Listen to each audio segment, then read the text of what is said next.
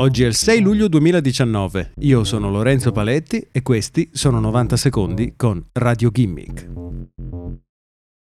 Un gruppo di ricercatori è riuscito a riprogrammare geneticamente alcuni batteri perché distruggessero cellule tumorali. Questo innovativo metodo, per ora testato solo sui topi, potrebbe in futuro aiutare nella cura del cancro senza gli effetti collaterali delle medicine convenzionali. Il nostro sistema immunitario può, di tanto in tanto, riconoscere la presenza di cellule cancerose ed eliminarle senza alcuna assistenza dall'esterno, ma i tumori potrebbero riuscire a nascondersi dal sistema immunitario grazie ad un gene chiamato CD47. Questo gene produce in genere una barriera protettiva attorno ai globuli rossi che ha lo scopo di indicare al sistema immunitario l'utilità del globulo.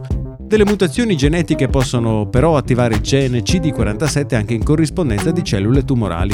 I batteri non possono normalmente creare anticorpi in grado di attaccare cellule protette dal gene CD47, ma il dottor Michael Dugan del Massachusetts General Hospital di Boston è riuscito in questa impresa.